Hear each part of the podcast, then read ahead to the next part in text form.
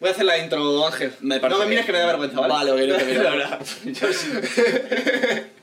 Bueno, gente, ¿qué tal? Tenemos aquí a Ángel Sietereal en mi casa.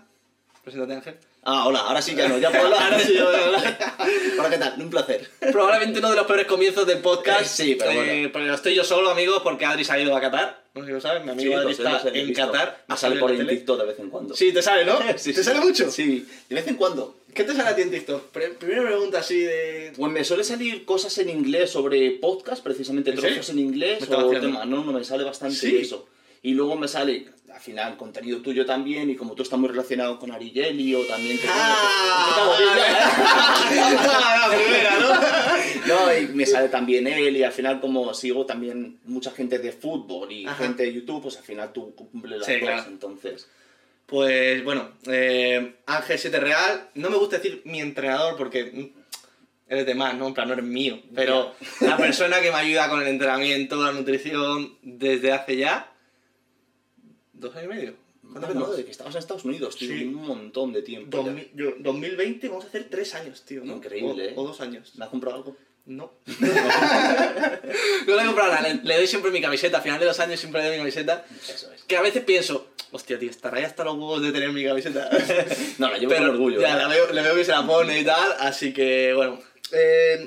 Primero quiero que se presente Ángel, si te quieres presentar un poco a la gente que no le conozca, que viva en una cueva o algo así, que no. Siempre digo esa, la gente que vive en una cueva que no conoce al invitado, pues preséntate para los chavales. Perfecto, pues como dice Pedro, yo le conocí porque me contactó hace ya años cuando él estaba en Estados Unidos, era un futbolista que tenía esa ilusión por llegar a nivel profesional y él decía o consideraba que le podía limitar el tema físico a nivel de fuerza, a nivel de ganancia de masa muscular. Entonces yo llevo muchos años dedicándome a eso, a ayudar a gente a ganar masa muscular o pérdida de grasa, rendimiento deportivo en redes sociales y bueno, en YouTube, Instagram y demás llevo años con ese objetivo. Joder, qué bien habla este tío. Pues eso, chavales, yo ahora si quieres podemos leer incluso el email que te mandé, que a mí me hace mucha ilusión. Hostia, no voy a leer. Vale. Me hace mucha ilusión recordarlo... Uy, no subí la historia. Recordarlo de vez en cuando porque... Te lo juro que a veces me meto... Hoy me he metido para ver mi primera planificación, tío. Hostia. Ahora hablamos de cómo ha cambiado la cosa y tal. Vale. Pero he dicho, Dios, o sea, 2.500 calorías, una rutina porque era lo que tenía... Sí. O sea, ahora... El Excel que tenemos es brutal. O sea, de verdad hasta me pierdo y digo, este tío es muy bueno.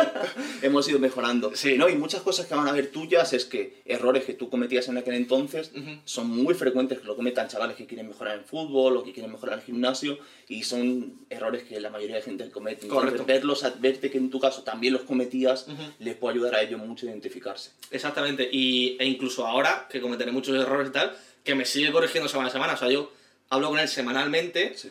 Le mando audio de varios minutos. Le mando podcast. Y le pregunto pues todas las dudas que tenga y tal. O sea que yo aprendo también diariamente. Esto es un tema, bueno, eres el especialista y yo pues le pregunto mil y una cosas que también podéis preguntar vosotros ahora en el chat y tal. Que por ejemplo, Sergio dice, mis ídolos del gym, cada vez que veo a Ángel tengo una sonrisilla. Aquí a la gente, los pasiones son de Ángel 7, sí. Mira, yo le escribí a Ángel Muchos correos ya tenemos. Sí, demasiados, ¿eh? O sea, eres un pesado, ¿no? Sí, demasiado pesado, ¿eh? 5 de diciembre de 2019. Hostia, tío. Y yo, bueno, historia rápida, yo te conocí, te lo he contado alguna vez, por un amigo mío que veía tus vídeos y me dijo, mírate a este tío que hace vídeos de entrenamiento y tal. Y yo, pues, me quería hacer un poco cambiar mi físico, yo era muy delgadito, comía muy mal y, bueno, quería cambiar mis hábitos. Y me dijo, míratelo tal. Me metí en tu YouTube y empecé a ver todos tus vídeos. Entonces, claro, yo vi un tío que estaba fortísimo, que hacía tal. Y empecé a verlo para tema de gimnasio. Pero vi que jugaba al fútbol. O sea, lo que me sorprendió. No era solo culturista que se dedicase al mundo del fitness. O sea, vi que te dedicabas al fútbol y tal. Y dije, voy a mandar un email por mandar. O sea, yo te lo juro, dije, es imposible que me conteste, que me veía muchos números y tal. Y este fue el email que te mandé. Hola Ángel, ¿qué tal todo? Me llamo Pedro Benito, tengo 19 años y juego al fútbol en Estados Unidos. Llevo tiempo queriendo mejorar mis hábitos de entrenamiento y alimenticios y he dado con tu perfil pensando que podrías ayudarme. No sé si ofreces algún tipo de entrenamiento personal o programa para estas cosas, o si tienes huecos disponibles, pero me encantaría poder charlar contigo y explicarte mi situación. Espero que puedas leer esto, un abrazo enorme, crack. O sea, ese fue mi primer contacto, porque yo realmente ahí... tampoco decía, a ver, voy a entrenar con él. Yo decía, a ver si... yo qué sé, si tiene... trabaja, es que no tenía ni idea de nada, tampoco me informé, o sea, me metí en tus cosas y tal, veía que tenías tarifas, pero le digo, no sé si ahora con gente, con futbolistas o tal, y me contestaste al día siguiente, o sea, esa noche. Y yo me levanté súper contento. Y ya empezamos, tío. Sí. Empezamos y fue un cambio muy grande. No sé qué pensaste tú cuando te escribí el email.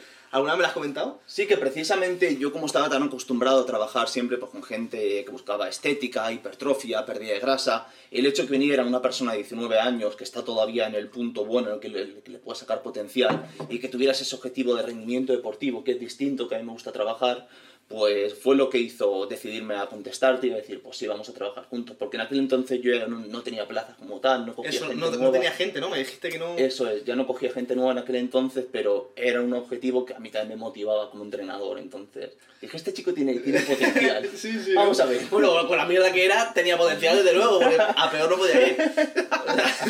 Bueno, no sé... Es que claro, ahora lo veo tan lejos, o sea, tan cerca y tan lejos a la vez. Sí. Pero es que estaba hecho una mierda. Y a lo mejor ahora, dentro de 5 años, digo lo mismo, que estoy hecho una mierda ahora. Ojalá sea. Sí, bueno, sí, y probablemente sí, pero...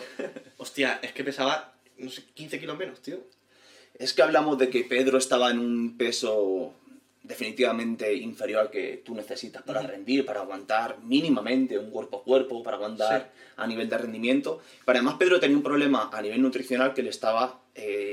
disminuyendo su capacidad para recuperar, para rendir al 100% y demás. Entonces, es algo muy frecuente en futbolistas, pero que muy frecuente el pensar que las dietas, las calorías, las proteínas, los hidratos son cosas de la gente de gimnasio, la gente del culturismo y demás. Y suele pasar que encima el fútbol, que es un deporte tan exigente, que entrena durante la semana, que luego tienes cardio extra por tu cuenta, luego tienes el partido. Un deporte que además es súper tenso, súper nervioso para el cuerpo. Tu cuerpo no entiende que estás intentando meter un baloncito en una red. Tu cuerpo entiende que a este tío que cojones le pasa, que lleva 90 minutos huyendo de una presa, mirando aquí a 15 sitios a la vez y qué le pasa. Entonces genera tal desgaste, tal estrés, que luego encima casi que no tienes mucha hambre. Entonces, si no tienes conciencia de necesito comer, necesito nutrirme, necesito hidratos, proteínas y demás, estás rindiendo peor, no recuperas bien, y te estás arriesgando una lesión. Entonces tú tenías ese condicionante tan importante que es muy frecuente en chavales. Que sobre todo, o sea, tú crees que mi condicionante principal era la alimentación. Aparte, sí, porque yo entrenaba en el gimnasio y tal, pero claro, tampoco podía rendir al máximo con la alimentación que tenía, porque de verdad, yo recuerdo mi primer planning fue 2.500 calorías, que lo he visto ahora. Así te lo juro que yo creo que al día yo podría consumir 1.500 calorías. Con mucho. Y el día que me pasaba era de grasas y tal. Sí, a lo mejor tenías un pico un día, pero muy poco, tío. Y es algo que veo yo incluso con compañeros ahora mismo. Sí. De gente que come muy poco o que come mal o que joder, yo creo que están en un infrapeso lo que me pasaba a mí. Sí. Y, pero claro, yo a veces no puedo... No sé cómo decirles, oye, bro, creo que estás en un... Ya, pero porque tú tiendes a normalizar cuando no te has visto cómo puedes llegar a rendir con un aporte adecuado de hidratos. Cómo recuperas entre sesiones un aporte de proteína adecuado. Cuando no has visto eso, pues tú tienes normalizado. Pasan los años, incluso, bueno, vas aceptando. Bueno, cumplo más años, ya no rindo igual, ya no sé qué. Hay una lesión, ¿por qué llega la lesión? Azar, ¿no? A lo mejor no es azar. O la edad, eso sí lo escuché mucho. Exacto.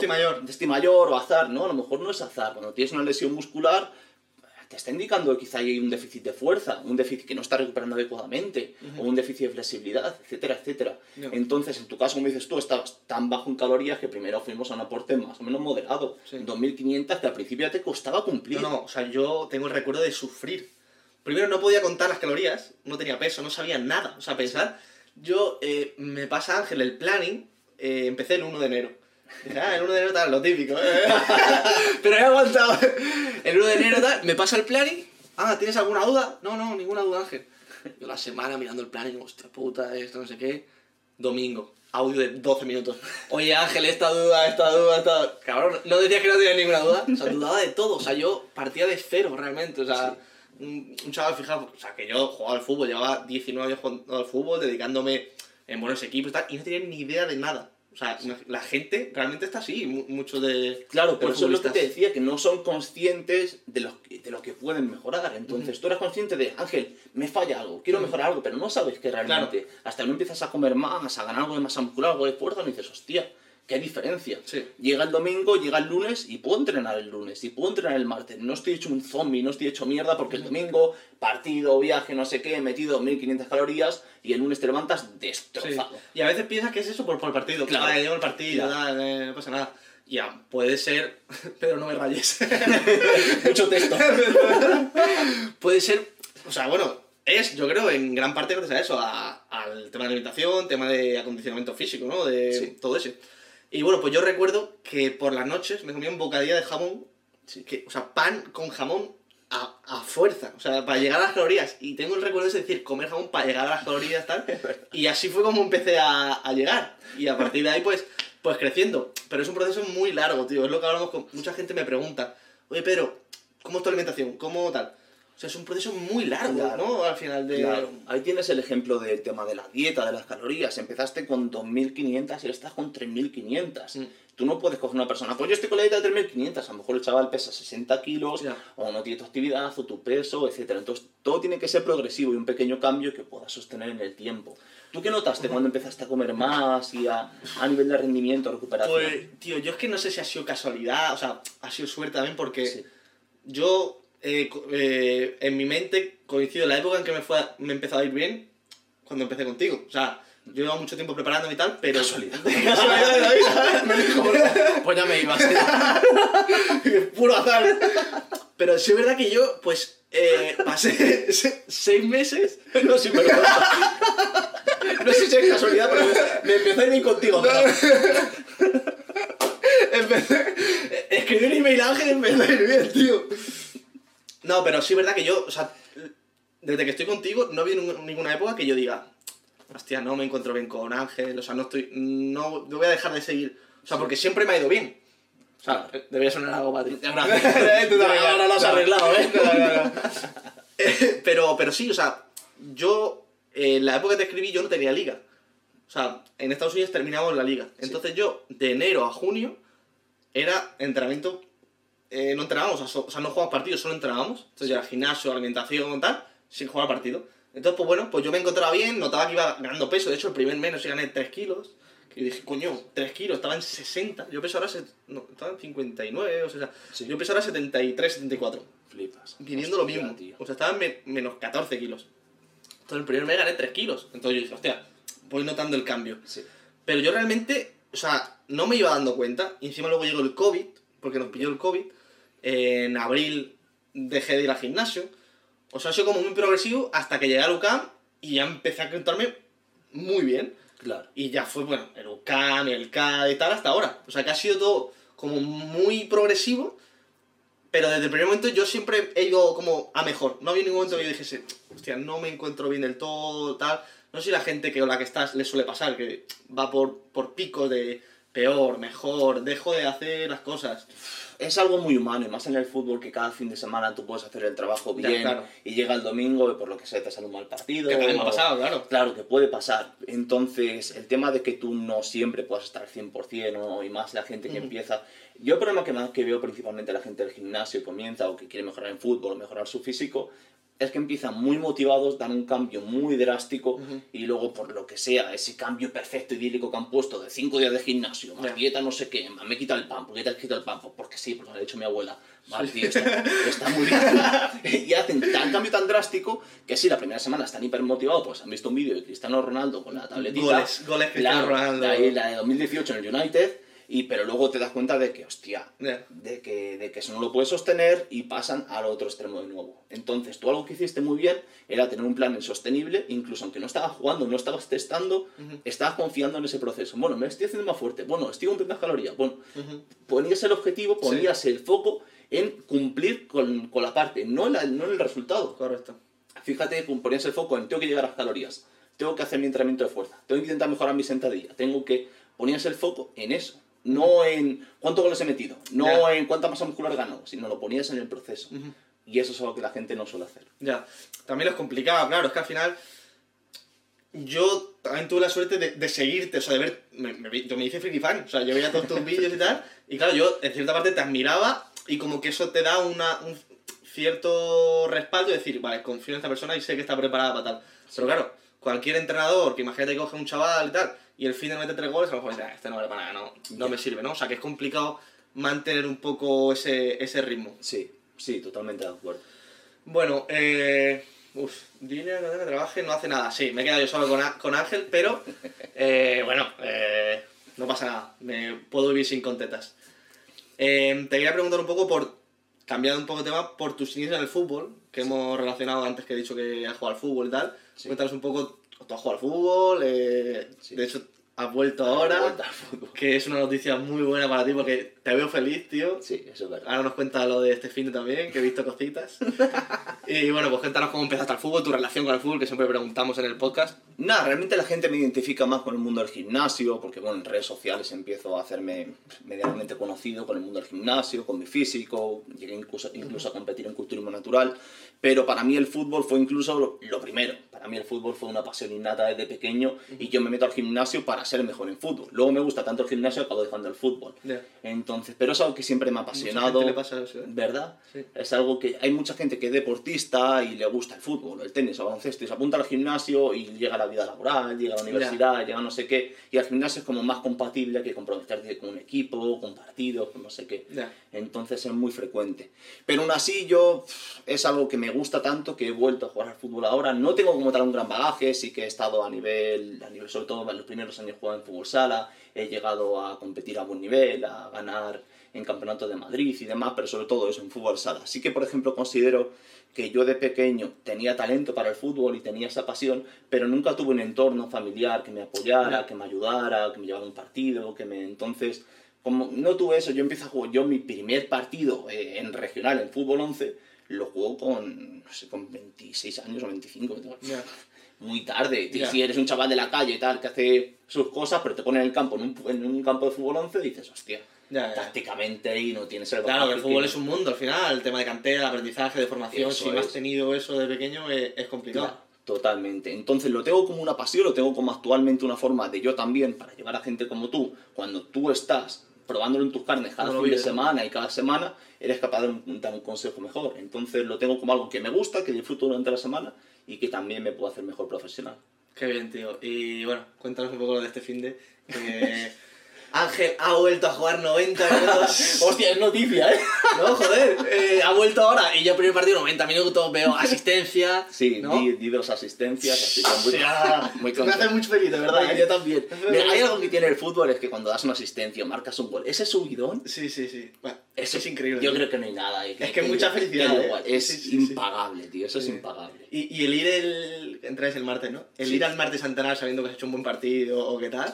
Vas como distinto, ¿no? Es cierto, es cierto. Sí. El fútbol tiene eso, que si te va bien ahí y tus compañeros, el ambiente del vestuario, es como que sientes que estás consiguiendo algo de lo que además muchas personas están siendo parte de ello y disfrutándolo. No es como en el gimnasio, quizás un proceso más solitario. Tú entrenas por tu cuenta, llevas tu entrenamiento, tu dieta, pero es por tu cuenta y el resultado es solo tuyo. Yeah. Entonces tiene ese... Claro, para bien o para mal. O sea, el fútbol al final... Si ganáis todos, y en el tema culturismo, si ganas, sabes que lo has hecho tú, tío. También tiene, ¿no? Sí, mérito personal de decir, hostia, me lo he comprado yo solo, tío. Es cierto, es cierto. Entonces, al final ambos tienen, incluso un futbolista, tienes un momento de que es solitario, de que tienes que afrontar ahí partidos que a lo mejor incluso el equipo ha ganado, pero tú no estás contento. O al contrario, el equipo ha hecho un buen partido o el equipo ha hecho un mal partido y tú estás contento porque tu rendimiento está siendo bueno. Entonces, cualquier proceso medianamente loable, medianamente de consecución, que puede ser subir, ascender de categoría, puede ser marcar goles, puede ser mejorar tu físico, todo eso tiene puntos que los tienes que afrontar tú solo. Tú solo. Sí. Y tienes puntos solitarios y tienes puntos donde eres capaz de hacer cosas por ti mismo, incluso cuando no apetece, o como dependas siempre de un grupo o de un entorno, vas a estar muy limitado. Ya, es que claro, en tema de culturismo y tal, si no vas a entrenar un día, depende de ti. En el fútbol al final hay veces que vas incluso por inercia. Sí, ¿no? Por inercia. O sea, entrenas, aunque no sea el mejor entrenamiento y tal, pero bueno, vas entrenando y a lo mejor llega el domingo. En el gimnasio, tío, será complicado entrenar todos los días al 100, ¿no? Claro, sí. lo que dices tú, que tienes que tirar tú de ti mismo. De ti mismo, en el fútbol llega el día del entrenamiento y ¡ah! Porque es que estás comprometido, porque están tus compañeros. O está uno el entrenador, vamos a dar. Exacto, y al final vas sí o sí, porque no te queda otra. Sí. Pero el gimnasio, como dices tú, tienes que tú tomar la decisión de voy a ir al gimnasio, voy a cumplir. Encima el gimnasio, o a nivel de culturismo, te exige también en tu día a día. Voy a seguir la dieta el viernes, voy a seguir la dieta el jueves, tengo que dormir mis horas, entonces... Yeah. Te preguntan, que he visto por ahí, si jugarías el partido de YouTubers 4. A mí me encantaría jugar cualquier partido de este estilo, de youtubers, de tiktokers, de Instagram, de donde quieras, y cualquier, incluso ¿de OnlyFaneros? ¿Estarías OnlyFans? También, serás para los OnlyFans. Tengo el tango en casa preparado. Si es la condición, yo me lo hago. Estaría guapo. Viste, ¿no? El tema de partido. Estuvo muy bien el partido, estuvo muy entretenido, el evento estuvo muy guay, dio rabia porque da rabia. Chavales, si hay pelea, tengo al hombre. Iremos. Tengo al hombre. Fútbol y fuera del campo también, o sea, es que aporta en los dos ámbitos. Ha metido Ramón, uff, qué venas los brazos de Ángel. Ojo, Ramón, un mítico que también tengo que traer, tío. Y un día incluso traeros a los dos. Ojo, que os peleáis aquí en directo. Pelea de pareja, ¿no? Sí, pelea de pareja. Qué bien, tío. Te quería preguntar por el tema de, bueno, el tema del fútbol y el tema del culturismo, sí, que la gente no sé si sabe, eres subcampeón de España de culturismo. Sí, no sé cómo todavía. Joder, eso es heavy, Eso es heavy. ¿Tienes medalla? ¿Tienes trofeo? Sí, tienes... tengo medalla de subcampeón de España el año pasado. ¡Se sortea la medalla de subcampeón! ¿Ah, sí? ¿Cómo decidiste, tío, de repente hacerte, bueno, ya mucho tiempo y tal, pero decir, voy a competir? Porque yo seguí ese proceso viendo tal, y me ha emocionado, yo que no tengo ni puta idea de culturismo y tal, y me ha emocionado verte y tal. ¿Cómo decidiste, voy a competir tal? ¿Y cómo fue un poco el proceso, que fue largo y fue, imagínate, duro? Cuando empiezo en el gimnasio, en general, yo empecé en 2011 en el gimnasio. Entonces, en aquel entonces, el culturismo era, por lo que sabemos, de Arnold, los Coleman, gente que honestamente yo no me identificaba con ellos. O sea, yo entro al gimnasio y me flipa el cuerpo de Sergio Ramos o de Cristiano Ronaldo o este tipo de gente. Sí. Entonces, realmente yo no empiezo como una idea de culturismo como tal, porque yo lo relacionaba con físicos enormes y uso de sustancias. O sea, ¿no te has interesado de pequeño y tal? Exacto, cero, nada. O sea, para mí Arnold era Terminator, no era un culturista. Sí, sí. Entonces, ¿Arnold competía? Arnold, claro, Arnold era el Mister Olimpia. Exacto, lo que ha hecho ha sido el puto jefe siempre, en todo lo que ha hecho. Entonces, pero sí que es cierto, con el paso de los años, el desarrollo de mi físico, se aprecia también una mejoría a nivel de culturismo natural en España. Uh-huh. Es un deporte que ha mejorado mucho, que ha crecido mucho en cuanto a atención de la gente, en cuanto a eventos, en cuanto a personas que compiten, y yo veía que había gente que competía de forma natural y con ellos sí me podía identificar, porque era un proceso distinto, no eran esos físicos mastodónticos. No es alcanzable también, ¿no? Eso es, incluso un proceso en el cual te puedes relacionar y puedes salir como inspiración. Entonces, como echaba de menos precisamente el tema de competir de alguna forma, que sí me daba el fútbol y no me daba el culturismo, o no lo tenía, decidí que competir en culturismo natural y decírselo a mi público, decírselo a la gente, contarlo en Instagram, en YouTube, iba a ser como una exigencia que a mí me iba a ayudar a mejorar. Iba a ser como establecer una meta, un objetivo que además es público, y eso me iba a hacer a mí estar más centrado y más motivado porque había dicho que iba a competir. Entonces era la exigencia de la gente, ¿no? Eso es, para mí es como establezco metas y objetivos que me apasionen, que sean ambiciosos, porque eso me hace luego estar más feliz en mi día a día, porque estoy persiguiendo algo. Y durante mucho tiempo... Tú realmente estuviste yendo al gimnasio y entrenando y tal por salud, te imagino. O sea, salud no, porque eres un chaval de 24 años. Y, ¿estás fuerte? Sí, porque me flipaba y verme cada vez más grande, o más definición, o más bíceps, o más pectoral, o más fuerza. Entonces era algo que me gustaba, pero con el tiempo pues incluso empiezas...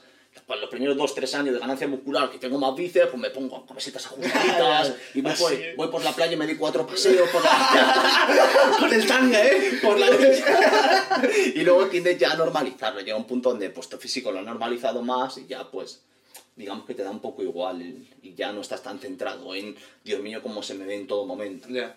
Y ahora que este punto que has vuelto a fútbol, que has dicho y tal, que a mí me hace ilusión porque... También lo he vivido en cierta parte porque, bueno, estando aquí en Madrid hemos quedado un poco más, tal, y hemos hablado con él. Y, joder, me acuerdo que quedé contigo, hablamos, tal, y me dijiste, estoy pensándomelo, tal... Y te notaba, tío, esas ganas, tío, del fútbol. Y yo decía, uff, no sé si te atreverás a dar el paso, tal... Sí. Y, bueno, al final has dejado un poco, no de lado, pero... has decidido, no sé si son compatibles realmente el culturismo y el fútbol, pero te vas a centrar mucho más en fútbol. Sí. Y tenías pensado competir, no sé si tienes pensado competir y tal, pero ¿cómo ha sido el proceso ese de voy a centrarme en el fútbol, tío? O sea, ¿es lo que me apetece o lo que...? Pues empezó en verano que yo juego con amigos, en plan amistosos y eso, y jugamos un día a la semana. Y claro, los primeros días, pues, ni pulmones, ni velocidad, ni... Encima en verano, el calor. Encima en verano, al menos no la velocidad que a mí me gustaría tener aquel entonces.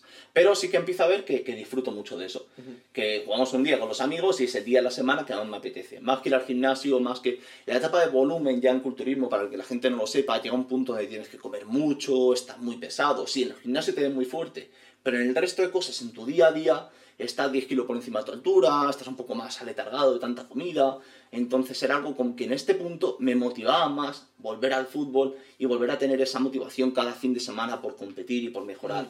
Y cuando intento dar ese cambio que alguno ha puesto para... Jugamos contra Ramón. Sí, sí, era el de nivel de Costa Rica, más o menos. Sí que es cierto que las primeras, cuando yo llego a la pretemporada con el equipo... Al principio digo, hostia, ¿dónde me he metido? Yo no pensaba que estaba tan mal de jugar 5 minutos y decir, no puedo jugar más. Estar asfixiado, ¿no? No puedo correr más, exacto. Y decidí tener paciencia.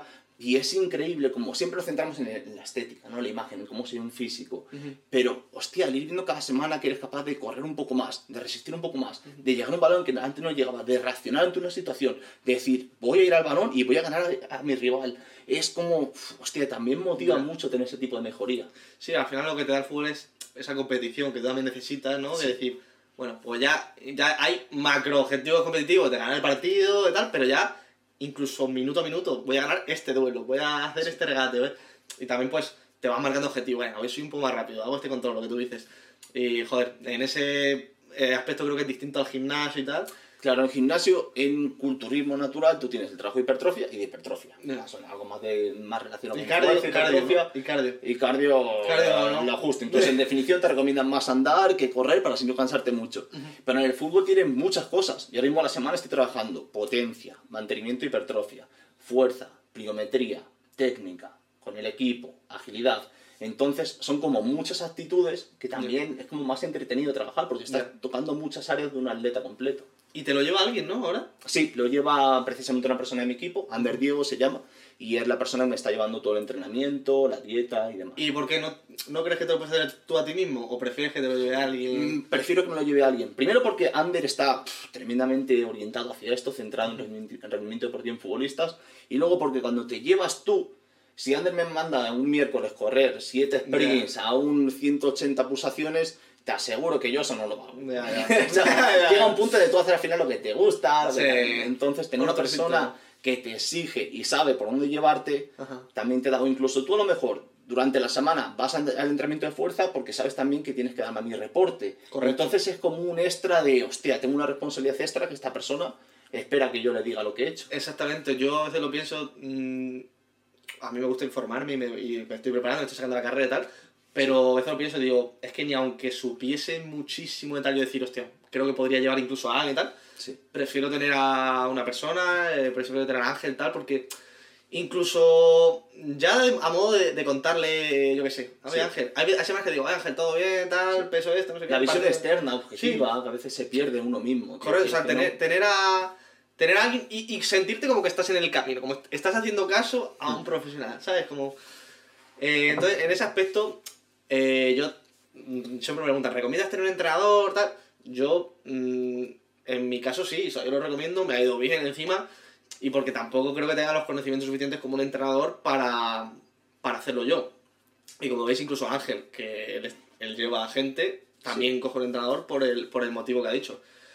¿Cómo estás llevando el tema de las calorías y eso ahora? ¿Has cambiado mucho? Es un tema que quiero hablar porque... Me preguntan y yo no tengo mucho conocimiento para hablar. Entonces, ¿cómo has bajado de calorías, subido calorías? Al principio sí que tuve que bajar peso porque era un peso demasiado alto para un futbolista.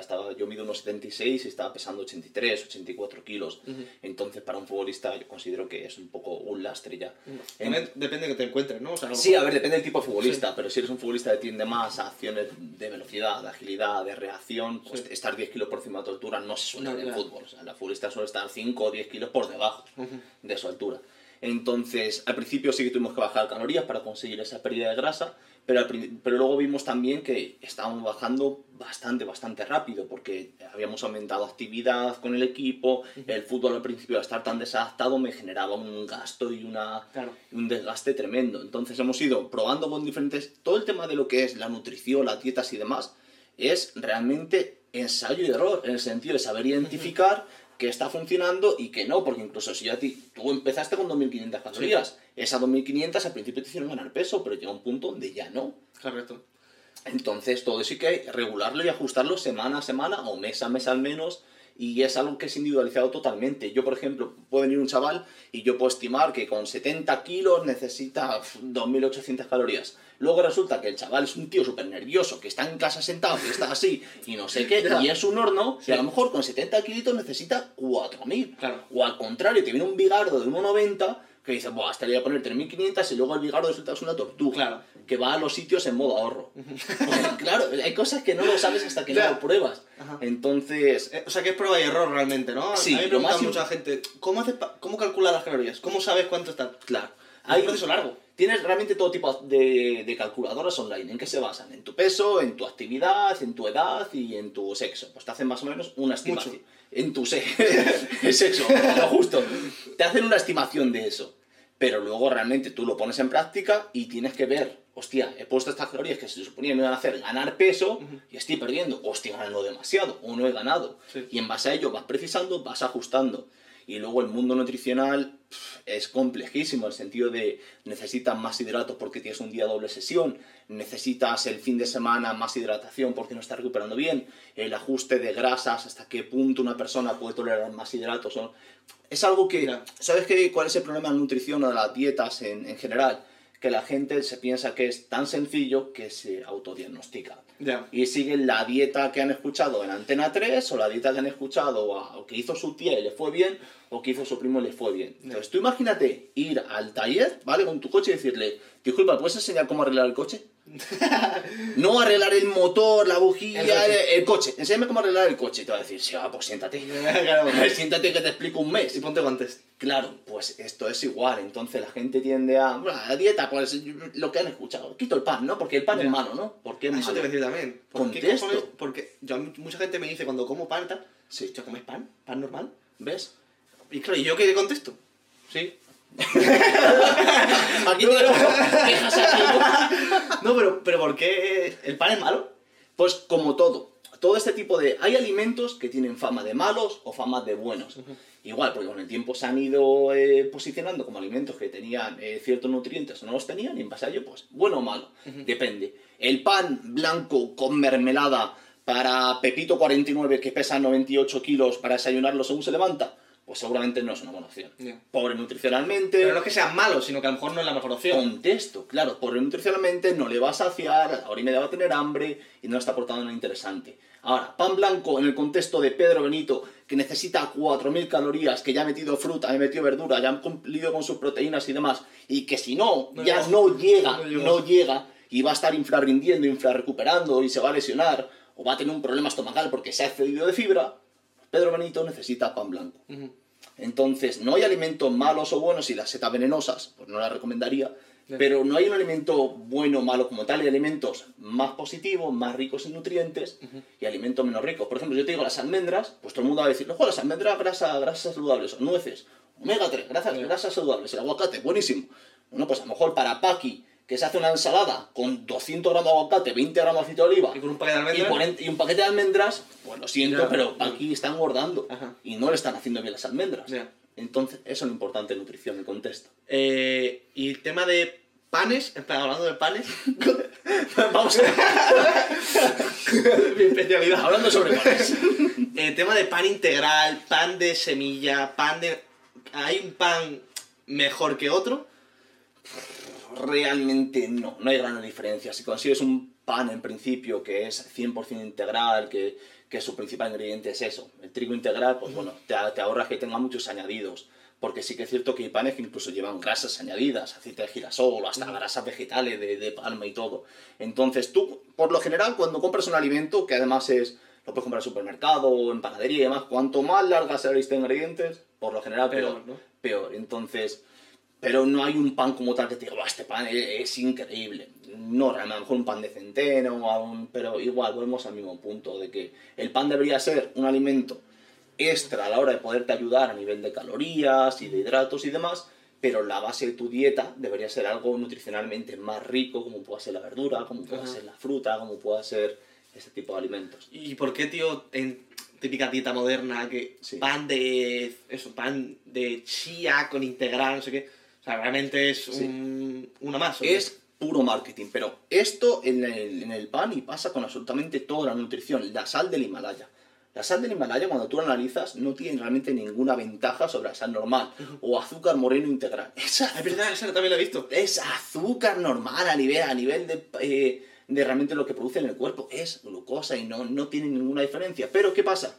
Que la gente quiere comprar eso. Entonces la gente te compra la leche con omega 3. Yeah. Que ves la cantidad de omega 3 y es ridículo, pero la gente no lo sabe. Yeah. Entonces, al final las empresas no se preocupan por tu salud. Yeah, yeah. Las empresas se preocupan porque tú lo compres. Entonces, si tienen que poner que esto tiene omega 3, te lo ponen. Si tienen que poner que ahora ya no lleva grasas, pues porque antes la gente tenía miedo a la grasa, pues te lo ponen. Yeah. Y así. Entonces, todo guarda más relación con el marketing que las semillas de chía. Porque además también es lo fácil para la gente. Una persona que no tiene ningún tipo de noción nutricional, ningún tipo de contexto real sobre su dieta, ¿qué es lo fácil? Pues cambio la leche. Claro. Estoy comiendo como una puta mierda. Estoy comiendo como una puta mierda, pero el pan tiene semillas de chía, macho. Claro. Ya está, es lo fácil. Claro. Cambio esto y listo. Y no funciona así. Uh-huh. Y la gente tiende a eso, a cambiar cosas. Me quito los hidratos, me quito el pan, buscan un enemigo, me quito los huevos, me he quitado... Huevos, otra, igual. Exacto, buscan un enemigo. Y por ejemplo, los huevos, pues si te has hecho una analítica y tienes a nivel de colesterol, están viendo ciertas cosas, pues quizá tienes que reducir el nivel de grasas totales, saturadas en tu dieta. Huevos, quesos curados, carnes y demás. Pero a lo mejor en otro contexto esa persona no necesita eliminar los huevos. Entonces, es eso, muchas cosas. Incluso durante la semana, el huevo cuidado, o el pan cuidado, no sé qué, luego llega el fin de semana y se meten un goico, un telepizza, y es como... Claro, es como, pero qué hipocresía, ¿sabes? Realmente nos ha llegado gente que era intolerante a algo, pero luego está comiendo pasteles. Y... Ya, cabrón, intolerante esa. Claro, no me puedo bajar en la dieta y dice, pero me veniendo unos pastelitos. Debe ser que son hidratos de los buenos, ¿sabes? Entonces se junta que las empresas saben que la gente quiere hacer eso porque se sienten mejor, es el cambio fácil... Y la empresa te da lo que quieres escuchar y ya está. Y si mañana sale que la gente está demandando queso azul porque le han encontrado una propiedad, pues la gente comprará queso azul. Ya, sí, al final es un poco el problema de la gente incluso mayor, de a lo mejor las nuevas generaciones van informándose más o tal, o tampoco, no lo sé. Pero yo, mi madre, por ejemplo, o mi abuela, siempre son mitos, pero cenaba 4 huevos, pero 4 huevos, estás loco, todos los días huevos, tal, te vas a... Ya es incluso un mito que se ha establecido tanto que, claro, es imposible yo a mi madre cambiarla de opinión. Porque... Pero a lo mejor si desayunabas un bollo en el colegio no te decía nada. Un bollicao o un fosquito. ¿Ves? Por eso son cosas que están más bien arraigadas y que no tienen un fundamento.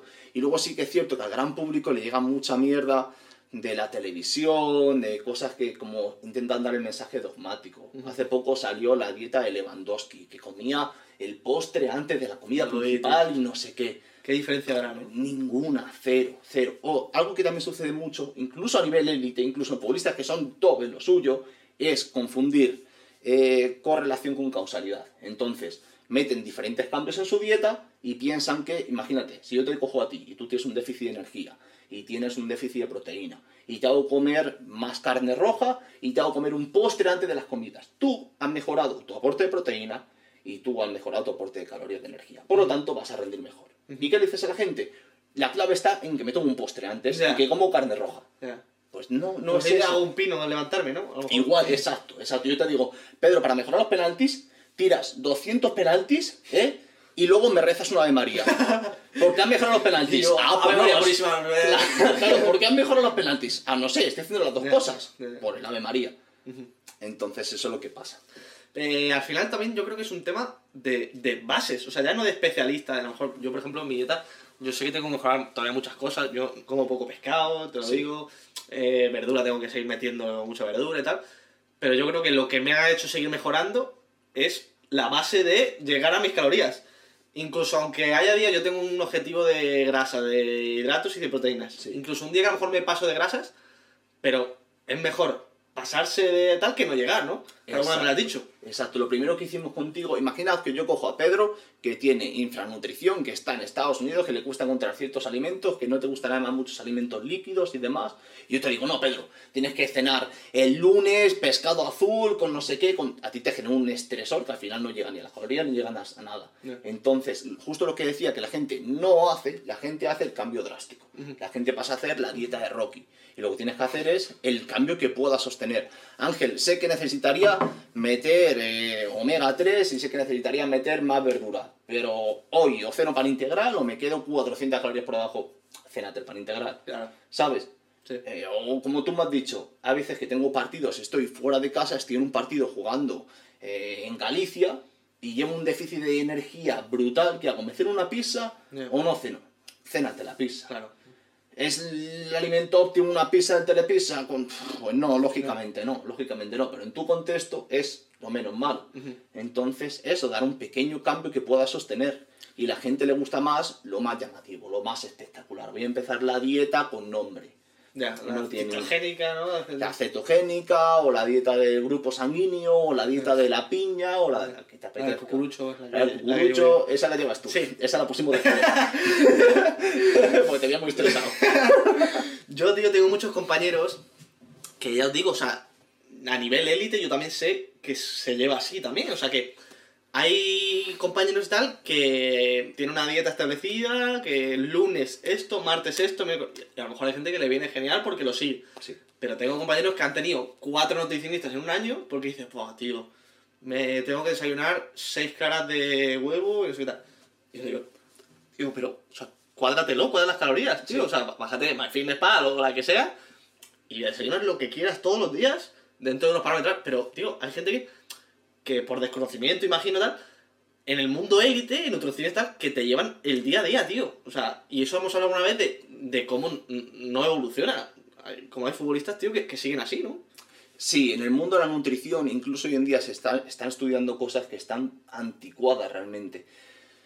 Entonces te encuentras con una situación compleja. El nutricionista o dietista estudia algo que en muchos casos está desactualizado. O sea, que no es su culpa, claro. Ves dietas de médicos con galletas para desayunar, para una persona con no sé qué, la insulina, o sea, cosas tremendas. O dietas de cajón de 1500 que te la da el médico que hablamos de la máxima referencia, claro, y te da una dieta de 1500 calorías. Entonces se junta que la persona estudia algo que en muchos casos es no del todo completo o desactualizado. Y luego sale y encima tienes, por lo general, al cliente que precisamente quiere eso, quiere una dieta con forma de dieta. Yeah. Nosotros hemos enviado dietas a clientes, que bueno, realmente le llamamos planes nutricionales para que no relacionen con dieta, sí, y que el cliente directamente nos diga, con esto no voy a perder peso porque es imposible, yeah, porque tiene patata para cenar. Yeah. Entonces se juntan ahí las dos cosas y genera un entorno complicado. Y en futbolistas, como dices tú cuando empiezas a ver ya profesionales y demás, dices, coño, mis héroes no hacen todo tan bien como pensaba. Correcto, tío. La gente piensa, es X futbolista, es top 10, es top 15, tiene que estar haciendo todo bien. Su trabajo de fuerza está bien, no, se ven cosas mal. Sí. Se ve una rueda abdominal de un futbolista de élite mal ejecutada. Se ve incluso a nivel nutricional, yo sé una persona que ha llevado a futbolistas top mundial, campeones de Europa, y han tenido que incluso llevarlo casi a escondida en la nutrición, porque el futbolista, lo que le mandaban desde el club, era consciente de que eso no valía para nada. De que estás a un futbolista de élite con 2000 calorías y cenando pechuguita de pavo. Y el futbolista no rendía. Entonces, es un tema que viene desde la formación hasta luego, muchas veces, lo que espera incluso el futbolista, que como es futbolista, pues espera el cambio mágico y dime cuál es el truco. Yeah. He visto antes uno que ha dicho, hostia, a este le he visto en TikTok. ¿A mí?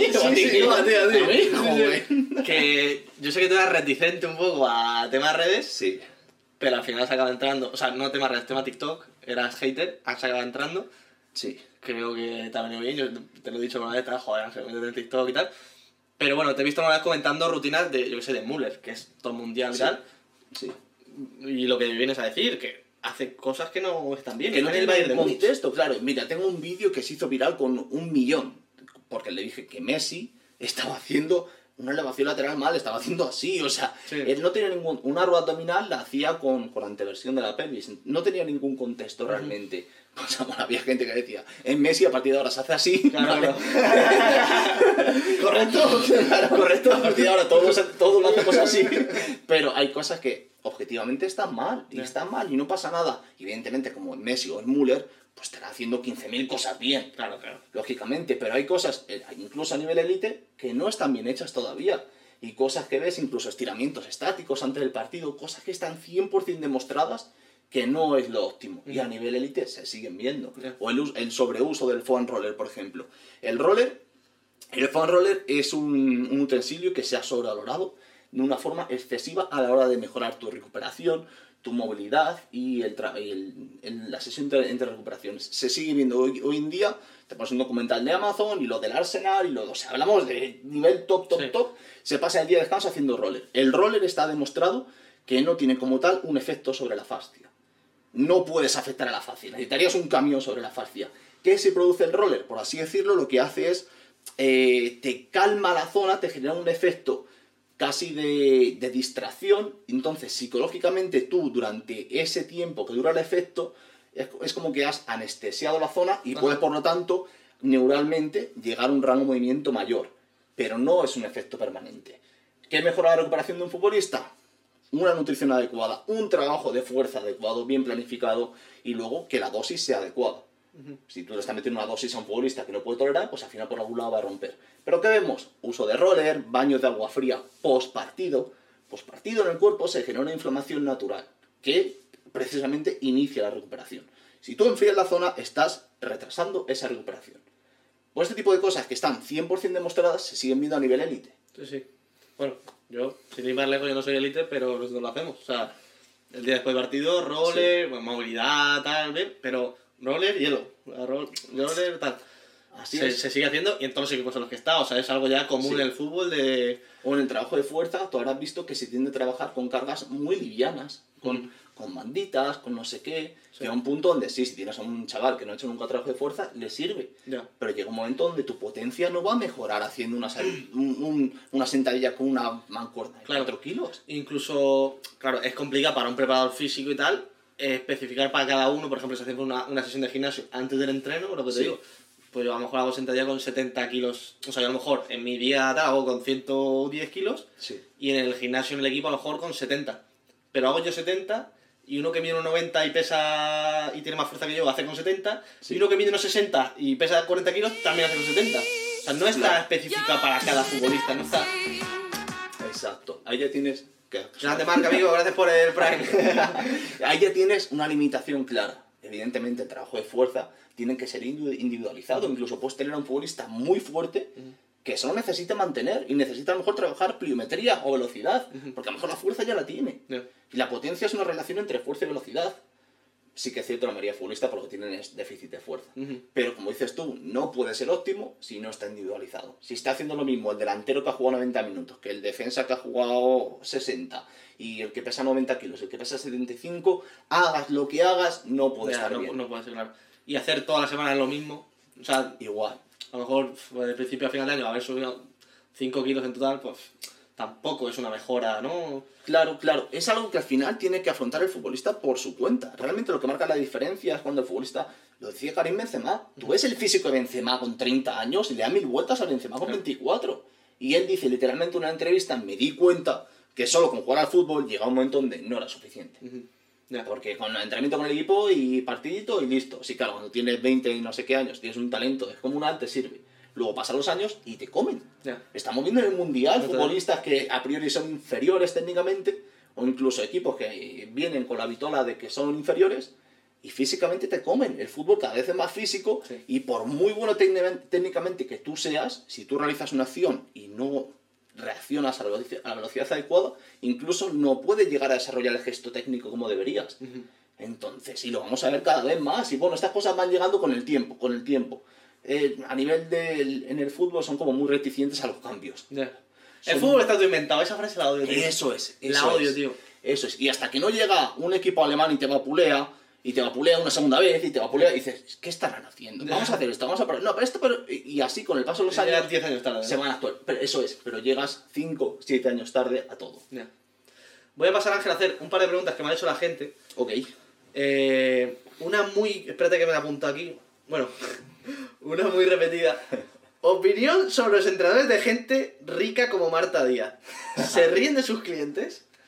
Hemos visto vídeos de Marta Díaz entrenando, bueno, no, a lo mejor tampoco es culpa de la chavala, sí, pero bueno, de gente tal, con entrenamientos muy aparatosos, pero ¿realmente son efectivos? No, definitivamente efectivos no son. Entonces hay gente que dice, bueno, pero es que esa chica no quiere ganar masa muscular, ni quiere ganar fuerza, ni quiere, vale, no quiere ganar nada. Entonces la chica, ¿qué va? ¿Va a ser entretenida? Si va a ser entretenida, vale, pues ponla algo con lo que la chica disfrute. Si la chica disfruta haciendo banda en una mano mientras está trabajando las piernas, pues pone la banda en una mano. No sé, igual tiene algún tipo de fetiche con la banda. No lo sé. Pero se supone que si vas a un profesional y vas a un profesional para que te mejore alguna actitud, que no tiene por qué ser hipertrofia, que no tiene por qué ser fuerza, quizá es capacidad de movimiento, quizá es capacidad de reacción, quizá es cualquier cosa. Tiene que haber una lógica, tiene que haber una base que pueda progresar en el tiempo. Si yo te mando a ti una sentadilla con una mancuerna y que con esa mancuerna luego me hagas una extensión de tríceps, eso por algún lado va a explotar en algún momento. O sea, o no tienes pierna o no tienes tríceps. Bueno, exacto, o tienes un tríceps como un gorila. Eso es 100% ineficiente, no tiene ningún sentido. Entonces, es muy llamativo, ¿por qué? Porque es una super serie, estás haciendo dos cosas a la vez, pero no tiene ningún sentido. Y estas chicas, influencers, chicos, los que sean, que ahora tienen 20, 24, 26, 28 añitos, pues se mantienen guay, tienen un físico guay, comen bien, son personas que además son de una clase a nivel económico buena. Son muchos factores, gente que dormirá bien, que no tiene un gran estrés, que no tiene... Pero estas mujeres y estos chicos cumplirán 30, cumplirán 35, cumplirán 40. Cuando cumplan 40 y haya cambios hormonales en la mujer y demás, si lo que estás haciendo a nivel de entrenamiento es hacer una bandita sobre un bosu con 2 kilos, ahora sí vas a empeorar. Yeah. Por lo tanto, ese, bueno, pero es que no quiere ponerse fuerte como tú, que me da igual, que eso no tiene ningún sentido. Y el día de mañana te va a hacer empeorar. Porque no has aprendido nada a nivel técnico, no tienes una base de fuerza, no tienes una base de masa muscular, va a llegar los efectos de la edad y vas a ir a peor. Entonces, dime por qué. A mí me gustaría ponerme, bueno, a mí me encantaría ponerme como cualquiera de estos entrenadores y preguntarles, ¿por qué? Porque yo te acepto cualquier cosa si eres capaz de justificarme por qué esa persona está con una banda aquí, mientras hace mancuerna con 2 kilos aquí, y a la semana siguiente está haciendo pues otra cosa totalmente distinta. Yo creo que será, o sea, imagino, espero, ¿no? Que será desconocimiento también por parte de los entrenadores, porque primero la chavala a lo mejor no tiene culpa de ella, hará lo que le dicen, ¿no? Sí. Pero luego el entrenador, imagino que será desconocimiento, no sabrá, o sea, imagino que no sabrá que no vale para nada, porque si no, está engañando a sus clientes. Quiero pensar, claro, quiero pensar que no lo sabe o que piensa que a lo mejor eso es algo funcional, que le ayuda para su día a día, o que es algo, una combinación, eso, cosas funcionales y novedosas. Yeah. Yo vi uno brutal, tío, con la barra de aquí en la espalda y andando en la cinta. Claro. Y con inclinación. Eso es. Eso es increíble. Claro, hay alguna... O la máquina esa que hace... Claro, es que no tiene ningún sentido. O sea, yo quiero trabajar la fuerza de tus piernas, ¿qué sentido tiene que te pongas sobre un bosu? No, te voy a hacer fuerte y luego no... Salvo que luego vayas a jugar el partido en un campo de bosus. Si vas a jugar el partido en un campo de bosus, entonces sí, tío. Si vas a Ibai, a lo mejor lo organiza, ¿eh? Estaría guapo el mundial de bosus. Que nos invite. Claro, sería increíble. Pero yo lo que hago es, te hago fuerte con una sentadilla, hago tu musculatura fuerte, móvil, capaz en diferentes planos de trabajo, y luego te vas al campo y hacemos saltos en el campo. Con las botas si quieres, y luego si quieres tiras a puerta. Pero no te pongo con la sentadilla a la espalda a tirar tiros a puerta. Pues es eso. Es ese error de replicar el movimiento en el campo, pero en el gimnasio, pues nada. O sea, la palabra transferencia, ¿no? Transferencia. Exacto, exacto. No, la transferencia. Tienes que practicar el penalti con la sentadilla a la espalda. ¿Vas a tirar el penalti? Algún día se te sube alguien. Claro, ¿vas a tirar el penalti con una barra sentadilla a la espalda? No, pues entonces no tienes. Otra pregunta que me han hecho muchísimo y me hacen día a día, que yo no sé responder. Bueno, esta otra vez. ¿Te pasa mucho eso? ¿El qué? No sabes responder. Sí, claro. Yo un tío humilde. Yo digo, espérate que viene Ángel. ¿Cómo haces para entrenar pierna? La gente que juega fútbol. ¿Cómo haces para entrenar pierna? Sí. Y al día siguiente entrar al fútbol tal. Yo hago pierna y no puedo entrenar en toda la semana. Mucha gente me lo pregunta y realmente no lo sé qué decirles. Coño, ¿por qué? Vale. Mira, yo algo que veo mucho es que, como dices tú, llega un futbolista, ¿no? Y dice, entiendo que el trabajo de fuerza me puede ayudar a nivel de potencia, a nivel de capacidad para resistir lesiones y demás, pero no tiene el contexto que les permita hacer eso. Es decir, coges a un futbolista que no está nutriéndose bien, que no se hidrata bien, que no descansa bien y le pones el trabajo de fuerza. Entonces, ese futbolista que ya iba al límite, le pones el trabajo de fuerza y rompe o no recupera. Llega el jueves al entrenamiento y no puede ni correr, o llega el domingo al partido y está lento. ¿Por qué? Porque le ha generado una dosis más alta de la que puede tolerar. No necesariamente porque esa dosis no le ayude, sino porque él tiene tal limitación a nivel de nutrición y de descanso que no puede hacer más. Ahora, tú coges a un futbolista que se está nutriendo bien, que está descansando bien y que no tiene ninguna base de fuerza y le empiezas a dar una dosis mínima. Pueden ser hacer 2 sentadillas, una mancuerna y empezar a aprender el movimiento. Y un poco de pliometría y un poco de trabajo para aductor o para isquios. Y ya está. Y la primera semana, la primera sesión va a tener un poco de agujetas, pero le ha dado una dosis que puede recuperar. No puede trabajarlo con un culturista. No puede hacer el lunes o el martes 20 series de pierna con prensa y descendentes, porque lógicamente... En la siguiente no andas. Claro, va a llegar el martes y no va a rendir adecuadamente. Entonces tienes que darle la dosis adecuada para que esa persona empiece a generar ciertas adaptaciones a nivel de fuerza, a nivel de rendimiento, pero que él pueda tolerar. Entonces, lo que dices tú, el ejemplo del futbolista que empieza a hacer fuerza y dice, tío, estoy peor, he entrenado fuerza. No puedo andar, sí. Claro, ¿qué vemos? Que empieza el futbolista a hacer la típica rutina de culturista, del lunes pierna a morir, el martes pecho. Todo pierna. Exacto, el martes pecho y el miércoles no sé qué. Su dieta no ha cambiado, ya de por sí tiene un gasto calórico superior, pero no está comiendo más. O sea, ya de por sí ya tiene más desgaste, más fatiga, más estrés, más exigencia para el cuerpo, pero no está comiendo más para recuperar de eso. Y encima tiene una rutina que no es adecuada para su nivel, que para su nivel le generaría adaptaciones a hacer una sentadilla con 10 kilos. Y se ha puesto a hacer una prensa, más extensiones, más no sé qué, un trabajo analítico, y al día siguiente esa persona no está preparada para entrenar. Entonces la clave es esa, como decíamos en la dieta, no hay un ajuste muy progresivo. Y eso es lo que falla. Y, o sea, yo por ejemplo, cuando yo ayer hice pierna, por ejemplo, y hoy es normal, yo hoy me encuentro un poco más pesadete, porque es normal si hice sentadilla y tal, pero yo los días que hago pierna no hago prensa, sentadilla, peso muerto, aductor, o sea, también imagino que un futbolista debe dosificar un poco. Exacto, regulamos todo el volumen de trabajo en base a lo que tú puedes tolerar. Incluso cuando estás fuera de temporada sí que hacemos 3 días de fuerza. Correcto. Y te meto más trabajo analítico, más series. Y a lo mejor un día puedo hacer pierna en vez de full body. Exacto, incluso puedes hacer algo un poco más de... Tío, quiero un poco más de pecho. Pechito, tío. Venga, pues, se me complica el pecho. Puedes hacer tu press inclinado, venga. Pero cuando ya estamos en temporada y empezamos a reducir series, incluso a reducir intensidad para una dosis casi de mantenimiento en tu caso. Pues todo esto es igual. Tú cuando más fuerte te haces es fuera de temporada. Luego durante la temporada tiendes a mantenerlo. Si te pilla dentro de la temporada y se te ha parecido la virgen y ya quieres hacer fuerza y haces trabajo de culturista cuando no tienes ni idea de cómo, ni la nutrición ni nada, pues claro, tienes una coctelera para que el futbolista esté destrozado. Yo toco madera, esto no sé ni si es madera. No he tenido lesiones desde que estoy contigo. O sea, lesiones... Bueno, me metí un latigazo en la espalda el otro día, eso ha sido lo más grave que tal, pero fue un día... Pero no he tenido lesiones y ya te digo que toco madera porque también hay muchas veces que es azar. O... Totalmente. Pero puede... ¿Crees que el entrenamiento de fuerza tiene correlación directa con eso? No, eso es seguro. O sea, hay evidencia 100% fija respecto a cómo el trabajo de fuerza, lógicamente, hace un futbolista, si está bien planificado, hace un futbolista mucho más resistente. Igual, es algo que como la gente no tiene la relación de fútbol con gimnasio, fútbol con fuerza, fútbol con dieta...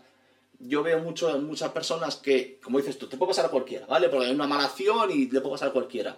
Pero si tú vas a jugar al fútbol, que es un deporte que te exige muchísimo, es que la gente no tiene como un meme, futbolista, es un placer. No, son series de altísima intensidad mientras tienes a un compañero en un entorno totalmente impredecible.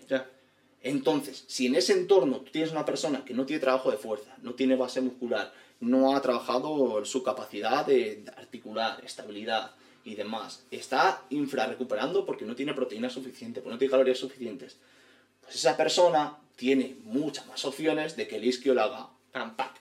Lógicamente. Y que puede pasar a cualquiera. Eso es, como has dicho, que toco madera porque luego basta que hable para entrar. Claro, y probablemente me pase, o sea, que nunca sabes lo que puede pasar. Pero, hostia, que tienen muchas más papeletas y tus isquiosurales no están preparados para carga, no están recuperando bien, no están... Pues al final, sí, lógicamente. Todo el futbolista debería tener, todo el mundo debería tener un trabajo de fuerza. Pregunta rápida que me hace un amigo de mi equipo. ¿Ah, sí? ¿Es necesario cambiar si eres feliz siendo gordo? ¿Estás aquí, ¿eh? No seas el portero, ¿no? A ver, él lo dice por el rollo de que, bueno, él está gordo de futbolista y tal, pero claro, está en el punto de decir, imagino, ¿hasta qué punto debo sufrir con temas de alimentación y tal para estar bien? Y yo lo que he hecho en el vídeo, tío, es lo que hemos hablado, que no hace falta comer arroz y pollo todos los días, tío, que es cuadrártelo, ¿no? O sea, claro, si estás gordo, por otra salud ya, joder... Pero que no hace falta, tío, que no es tan complicado como la gente lo piensa. Yo he llegado a disparar, lo he visto en tu caso, mira que tienes movimientos muy complicados y aún así eres capaz de más o menos mantenerte en un punto bueno, tío. Entonces lo que dice tu compañero, también tienes que elegir. Tienes que elegir cuál es el sufrimiento. Si el sufrimiento de mejorar un poco la alimentación o mejorar un poco, ayer algo de fuerza, 2 días a la semana por tu cuenta, cuando no apetece, cuando lo entiendo, o elegir el sufrimiento que quizás tu carrera acabe 4 años antes, o empiezas a perder el puesto, o pierdas. Creo que es mucho más bonito el sufrimiento. Elijo trabajo de fuerza, elijo nutrición y luego la felicidad de mejorar, de ser competitivo, de decir, hostia, llevo una acción a la que antes no llevaba, gano una acción que antes no ganaba. Eso. Sí. Está diciendo que escuchado, espérate. Ya nos queda poco de... Sí, pero porque somos 2. ¡Ah! Se escucha el pistolón. Ah, porque ahora saca nota de repente el otro niño. A ver...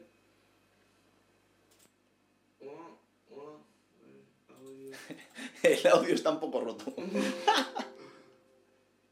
A ver... Espérate. Hola.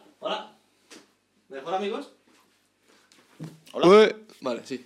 Que se ha puesto de repente el audio. Bueno, estamos llegando, que tampoco... Bueno, dice XX Joan, que ¿quién coño es este? ¿Quién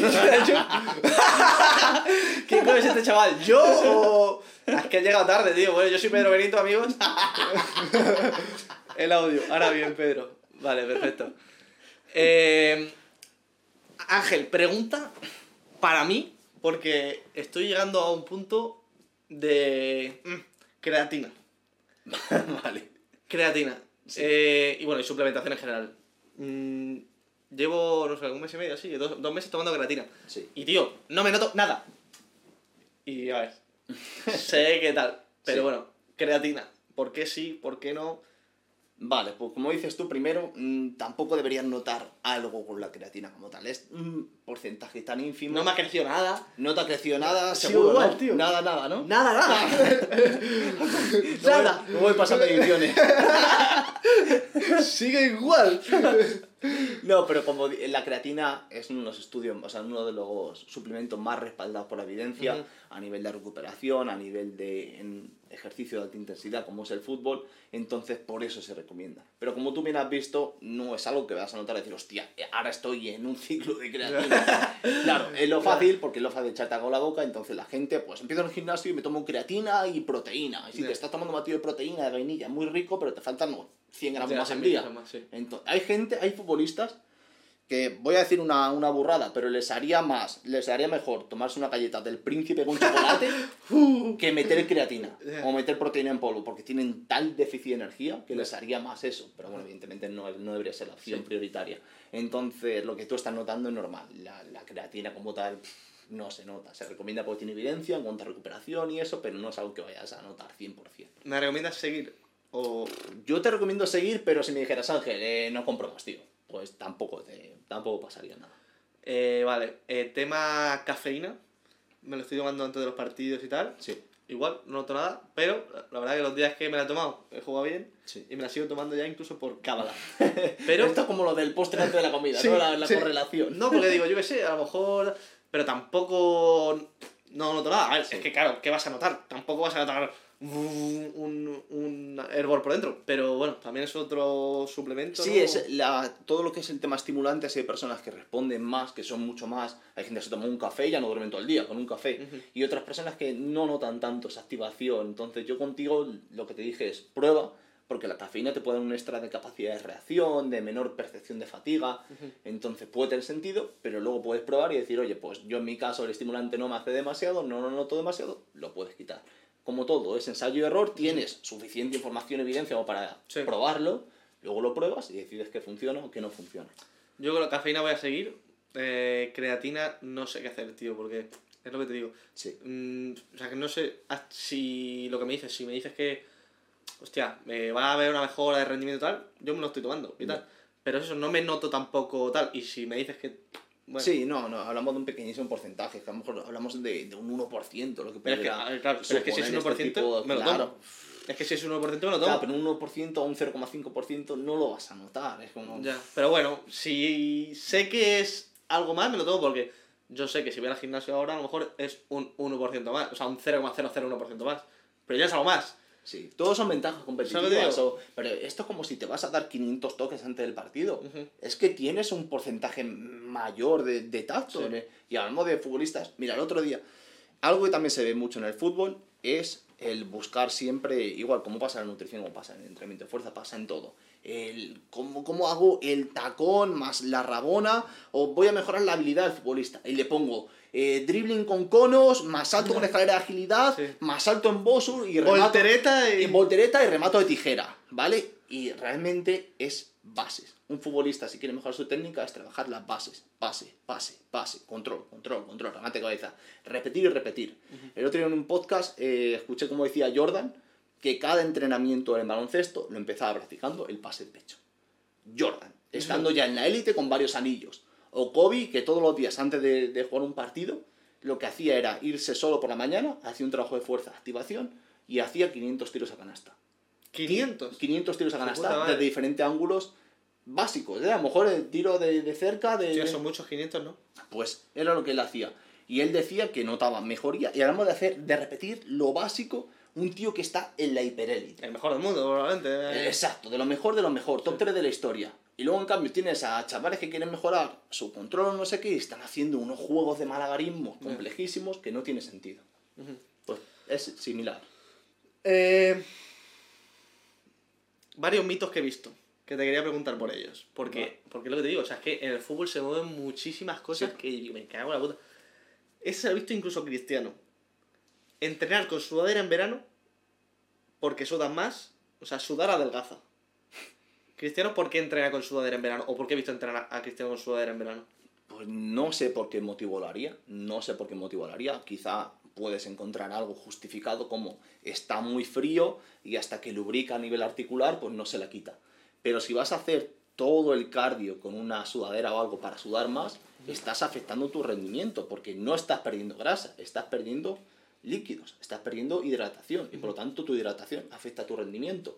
Si tú puedes hacer 7 sprints a un 95% en condiciones normales, con una sudadera que te está deshidratando vas a hacer menos sprints, que es lo que te hace mejorar. Claro. Entonces no tiene ningún sentido. Incluso se ven personas que buscan perder grasa y están haciendo el cardio con la sudadera destrozados. Uh-huh. Vas a gastar más calorías, vas a estar más tiempo en la cinta sin la sudadera y porque vas a estar más hidratado, tan sencillo como eso. Es un mito que no tiene ningún tipo de fundamento, porque claro, si te pesas después, pesas menos, claro, has perdido agua. Claro. En cuanto bebas agua, pues ya lo has recuperado. La pérdida de grasa no se produce. Imagínate. Claro, no se produce en el momento la pérdida de grasa, es un proceso mucho más complejo. Pregunta del chat. Ángel, una pregunta, ¿qué test soléis usar para ver cómo estáis físicamente como futbolistas? O ver qué tal corre, cambia de dirección o se mueve dentro del campo. Vale, pues lo que a nivel de test... Ayuda mucho, por ejemplo, el ver cómo es su salto, cuánto puede saltar, cómo es su recepción en alturas muy básicas, de bajar y ver cómo qué tal recibe a nivel articular, rodillas, tobillos y demás. Y luego incluso en distancias cortas, probar a ver cuánto tarda en completar 1 kilómetro o cuánto tarda en un test básico de aceleración y vuelta. Y eso te empieza a dar pistas de por dónde tiene esa persona la mayor deficiencia. Si le pones a hacer un salto y salta bien, luego a nivel de fuerza tiene una sentadilla muy muy pobre, o le pones a hacer un salto y la rodilla le colapsa y el tobillo le colapsa, ya sabes que tienes que empezar por lo más básico. Por a lo mejor esa persona empezarle a saltitos, ¿vale? Así, y corregirle, y de lo más básico. Entonces, la clave está, una vez más, en que tiene que ser algo muy progresivo. Puede ser un futbolista que necesita aprender a correr, que tengas que enseñarle a ejercicio de técnica de carrera, de ponerse una pared y esta mano aquí y esta aquí y la cadera va así, a pues tener un futbolista que ya te corre de puta madre y te aguanta el partido 90 minutos, pero necesita algo más de fuerza y necesita hacer un sprint de 60 metros porque lo que le falta es potencia o le falta velocidad en distancias cortas. Hay, por ejemplo, algo que también se ve mucho en fútbol es trabajar con los jugadores como si fueran maratonianos. Llega la pretemporada y los jugadores haciendo 20 kilómetros así a trote. Pues no tiene ningún sentido, hay que buscar un equilibrio. Entonces, en base a eso, como he dicho, test de salto, test de carrera, test de velocidad y test de fuerza, te dice dónde tiene el futbolista el primer fuego a apagar y luego se irá apagando fuegos.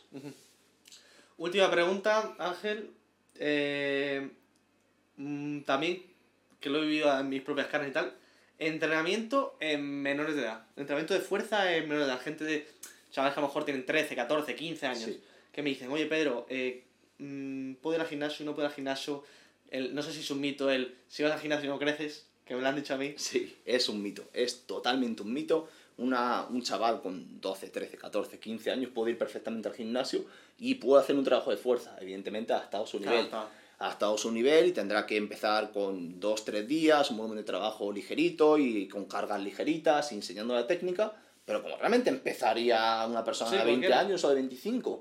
De hecho, es irónico como lo único que podría afectar a nivel de crecimiento es una rotura muy seria a nivel óseo. Una rotura que, claro, si está justo la persona desarrollando, si tiene una rotura de tibia, de fémur, de yo qué sé, pues ahí sí. Y eso, precisamente, es mucho más probable que se dé jugando al fútbol que en el gimnasio. E irónicamente el gimnasio te protege de eso. Por lo tanto, un chaval adolescente, un trabajo de fuerza adecuado a él, realmente no es que no vaya a afectar al crecimiento, sino que incluso le va a favorecer y le va a proteger en el campo. Pero una vez más, es la idea, como lo que pasaba con el pan, bueno o malo. El trabajo de fuerza, bueno, los niños no crecen. Fútbol, de lujo, métele al niño al fútbol. Al fútbol métele al niño, no pasa nada. Claro, y en cambio el riesgo del fútbol respecto al trabajo de fuerza al gimnasio, vamos, es muy superior. Bueno, gente, no sé si tenéis alguna pregunta más para Ángel, tampoco quiero molestarle mucho más, porque ahora vamos a hacer algo tuyo. Deberíamos, si nos da tiempo. Correcto. Algo tuyo, ¿no? No. Yo ya he terminado. Ya he ganado dinero. ¿Cómo se baja grasa entonces? Y le dice uno, la grasa se baja con un déficit calórico. Eso es. Bien, ¿no? A nivel muy sencillo, la grasa o el porcentaje graso, cuando hay una persona normal, sin patologías, en un entorno normal, se produce cuando tú tienes un déficit de energía ligero. Es decir, tú estás gastando calorías por vivir, por moverte, por tu entrenamiento, y tú comes lo justo para estar en un ligero déficit de energía, y por lo tanto tu cuerpo tiene que utilizar, por así decirlo, su propia energía para producirla. Y es ahí cuando se produce la pérdida de grasa adecuada. ¿Cuál es el problema? Esto lo consigue todo el mundo. Todo el mundo cuando dice, yo quiero perder unos kilos, lo consigue todo el mundo, pero luego lo recupera. Claro. ¿Por qué? Porque no tienen la precisión para estar aquí, sino meten un recorte en la dieta, mañana empiezo con el entrenamiento, mañana me quito esto, y generan un déficit brutal. Empiezan a bajar peso, luego el cuerpo les pasa toda la factura. Entonces la clave está en encontrarse en un punto donde vas perdiendo grasa de forma sostenible, y cuanto más tarde se entere tu cuerpo, mejor. Pues nada, gente. Ángel, una cosa que hacemos siempre, ¿nos puedes enseñar tus últimos 3 TikToks en para ti? ¿Sabes? Los abdominales. A ver, lo hacemos a todo el mundo. Me iba a levantar yo. A ver, últimos 3, o sea, los 3 TikToks que le salen a Ángel en para ti. Bueno, se viene, pero ¿se puede poner más 18 aquí o no? No se enseña a la gente, por si acaso. En plan, se comentan. Ah, vale, se comentan. Bueno, el primero es Arigeli. A ver, actualizo primero. A ver, actualiza aquí. Me actualiza usted. Bueno, da igual cuando ves esto. Atrévete a saltarte el audio y a partir de ahora te irá fatal en el amor. ¡Ostras, no! ¡Joder! ¡Hala, Pedro! ¡Joder! Eso es para ti, ¿eh? Eso es para ti. Me lo salté ya, ¿eh? Siguiente. El podcast de HORA GALACTIKA. ¡Hostia, qué grande! El beso de Arigeli a Adri Contreras. Salseo, salseo. Esto es lo que vende. Y el último, tener un trabajo fijo de 9 a 5 y trabajar en una oficina. Bien, ¿no? Sí, bien. Bien, ser modelo, bueno, bien, bien, bien, ser modelo. Le pasa al filtro, ¿no? Le damos otra. Bien, bien. Le damos otra. No. Sí, otra. Vamos a casa. ¡Oh! ¡Hostia! Gordon. Bien, bien, bien. Eso no enseñas, ¿eh? Bueno, gente, gracias por escuchar este podcast. Gracias a ti, Ángel. Un placer, tío. Gracias por todo, en general. Gracias. Es la vida. Y nada, gente, gracias, amigos, por pasaros por este podcast. Semana que viene más. Ángel, tienes que volver. Sí, con Ramón. Parte 2 con Ramón. Parte 2 con Ramón. Vale, y entonces si nos debate. Quitamos... Yo me pongo en medio. Y entonces si nos quitamos las camisetas. Sí, sí, ahí sí. Así que nada, si quieres despedir, Ángel, siempre dejamos que despida al invitado. No lo hacemos nunca, pero te lo dejo aquí. Ah, vale. Siempre lo hacemos, sobre todo hoy. Nada, que muchísimas gracias a todos los que me conocéis y a aquella persona que ha dicho que quién cojones era yo. Aprovecha el promo, haz promo de tu... Nada, no voy a hacer promo. Sí, yo sé que aquella persona que me escucha y que está interesada en mi contenido, pues a veces no es el contenido más sencillo de consumir, pero considero que es un contenido que luego agradeces porque dices, hostia, esto realmente me ha funcionado. Aportas, que no te gusta decirlo, pero aportas. Intento aportar, también valor. Tengo mis cosas de... mis cositas. Un placer. Adiós, amigos.